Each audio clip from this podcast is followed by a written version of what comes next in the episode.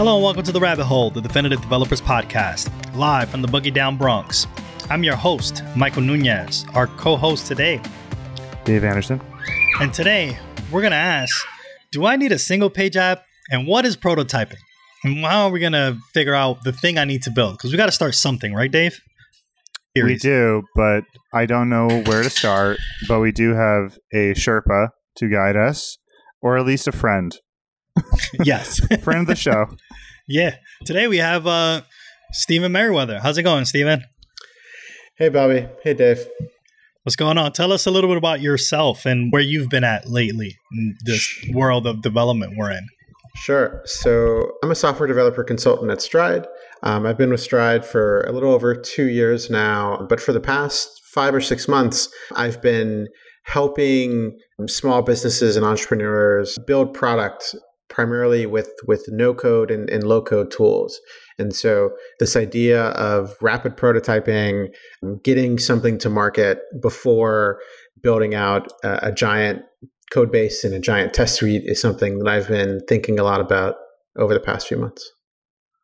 Those words are like kind of blowing my mind. Like whenever I hear like no code and low code, it just feels like such a far away land from where I find myself often as a consultant where people have established code bases, they have typically React, I feel like is very common. Yeah. And then there's like, you know, some kind of API backend, uh, like a Python, a Go, JavaScript Node. again. Yeah. yeah, like but you know, and there's there's a lot of stuff that goes along with that. There's a lot of tests, there's a lot of like infrastructure, CI CD, all that good stuff.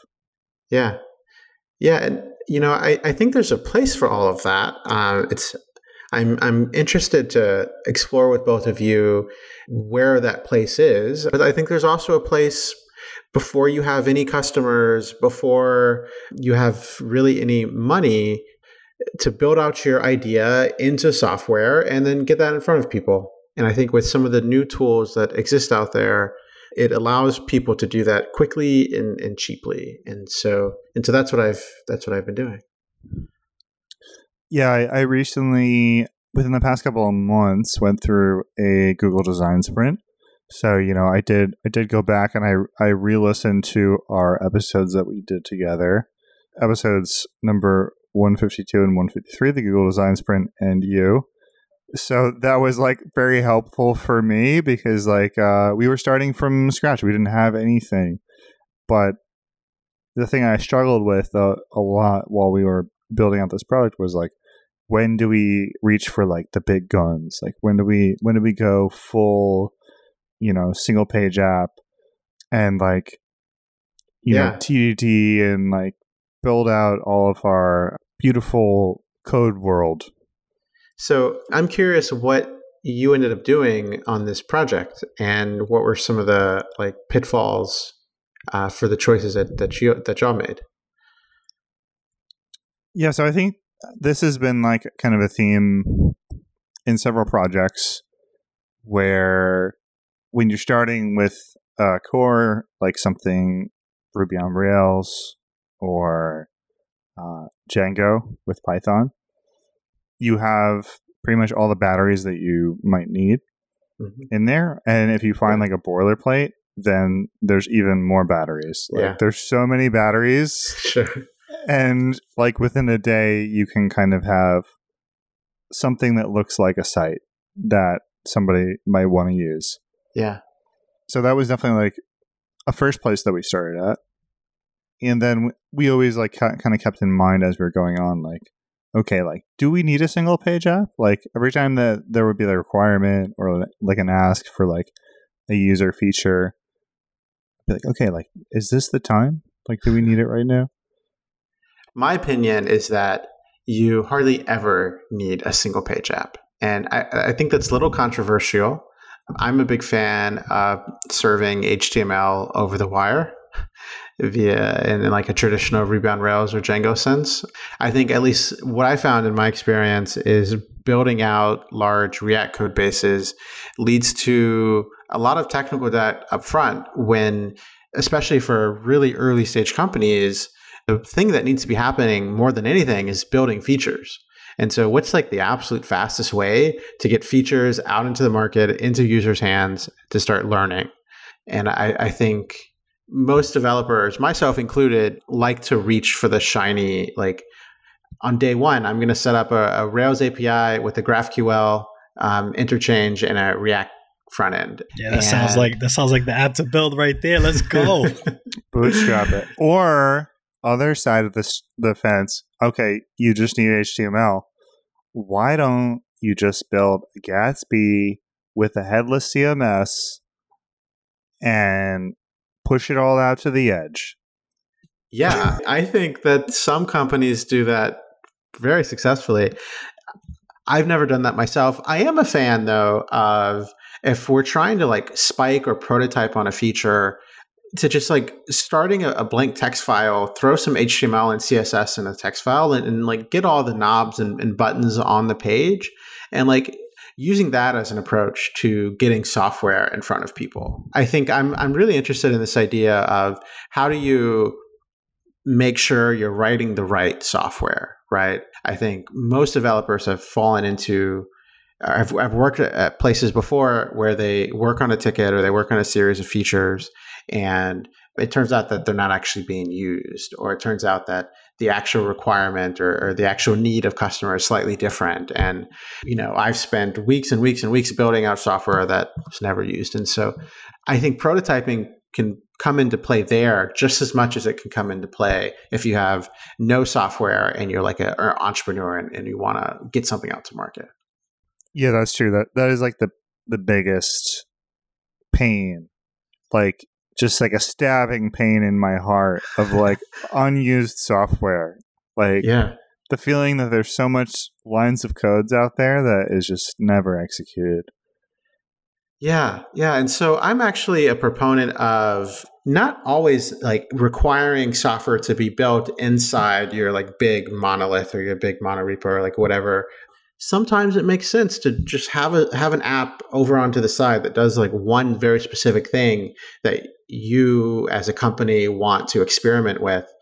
And or, or using some sort of technologies that just lets you iterate on that really really quickly. And so one of the things that i've been exploring over the past few months also is working with larger companies and helping them get product and features to market outside of their traditional development cycle and so that's like let let's talk about like what is the what is the goal you're trying to accomplish? And then how could we do this in a in a no low code way and like a rapid prototyping way that gets it in front of your customers but doesn't have to go through you know the traditional development cycle? And so i think that's really interesting. And not a lot of companies are exploring that but I, I think it's you know more and more are and i think it's a really interesting idea. Yeah. Like i guess there's kind of like that guiding principle of like what's the simplest thing that could work. Yeah. And I mean, if you have those kind of tools at your disposal and they're a good fit, then you know maybe the simplest thing that could work is you know no code at all. Yeah, I think it it requires a lot of rigor though, um, and that's where I, at least in my experience, I've seen this not work for companies because what you don't want to do is end up in a place where a year down the road you have all of these separate apps using all of these different technologies doing all of these different things um, and no one has a clear understanding of what all is involved in the tech stack. Really what i what i tell people um, and the clients that i work with is um, we do this rapid prototyping technique to get your features and your your idea out into the market experimenting on it pretty rapidly. And then once we see it work, sort of wrap it back into the traditional development cycle. Um, and I think that wrapping back into part is what's often overlooked um, because it requires sort of stopping feature work and sort of bringing it back. And so one of the downsides of this approach is if you don't have that sort of rigor, then you end up with a lot of technical debt over, over the long term which I actually yeah. don't think is such a bad idea. I, you know, I, I, think as software developers, we've come to to view technical debt as uh, this like scary thing or as like a negative term.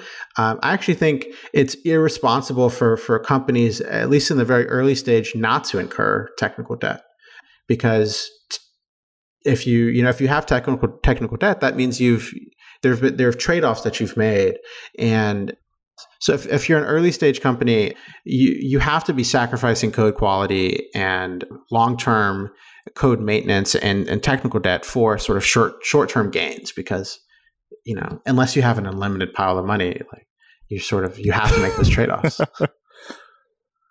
right, like there is little business value in code poetry versus like right, exactly. usable features. So, you know, you got to save all your good haikus and things like that for for later and just get something on the page that you can you can validate.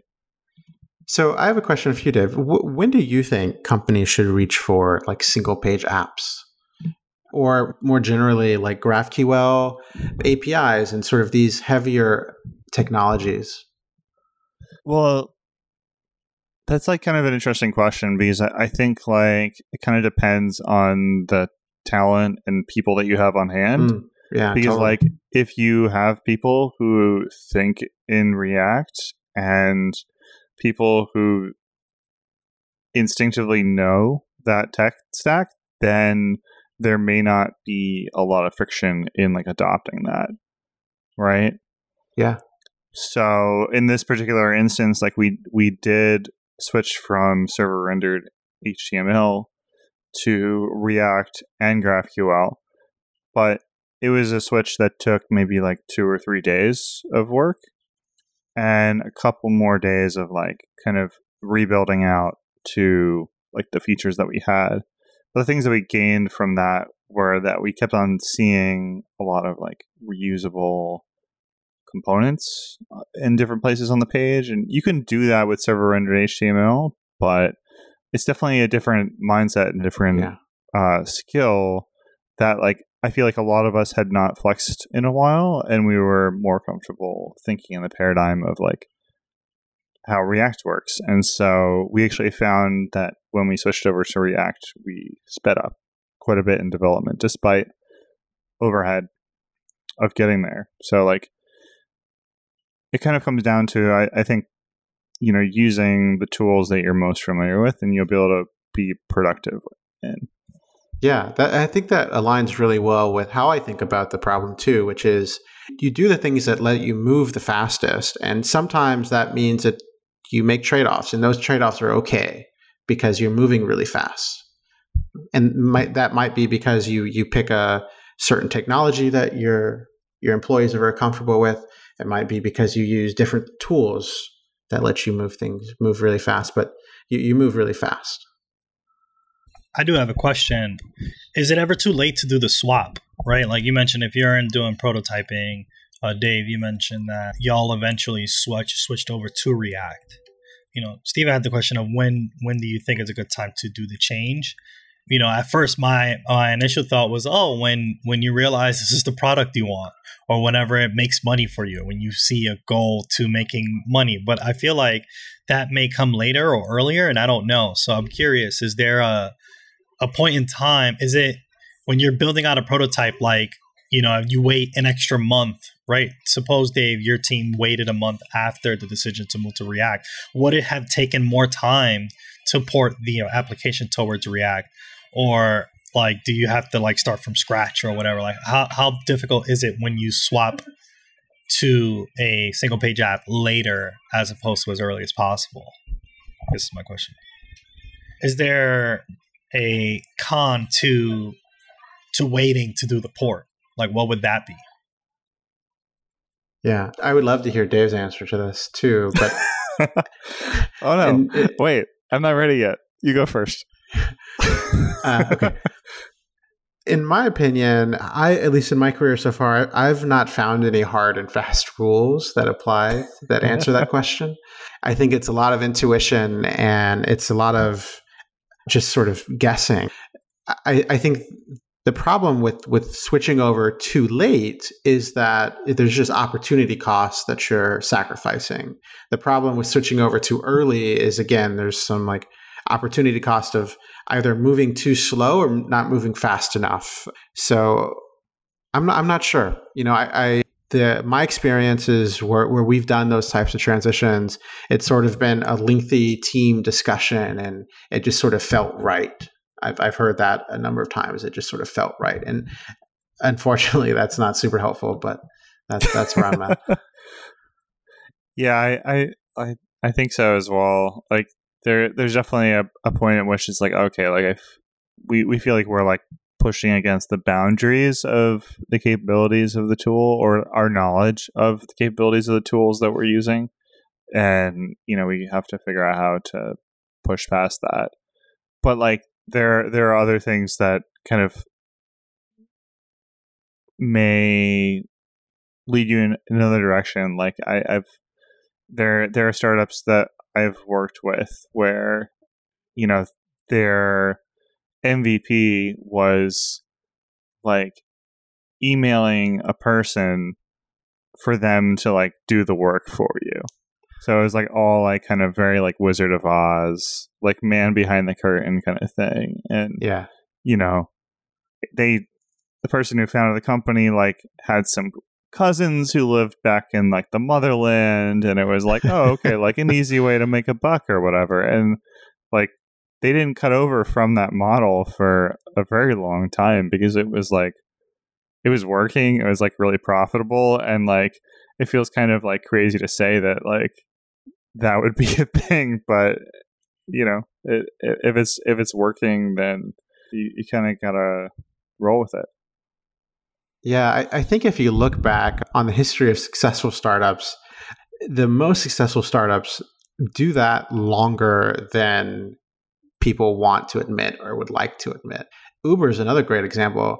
That was just a service where you filled out some like web form and they called a taxi service for you. And they did that for over a year. And so like I work with a lot of entrepreneurs today who sort of want the entire Uber experience on day one when um, it actually reset their expectations.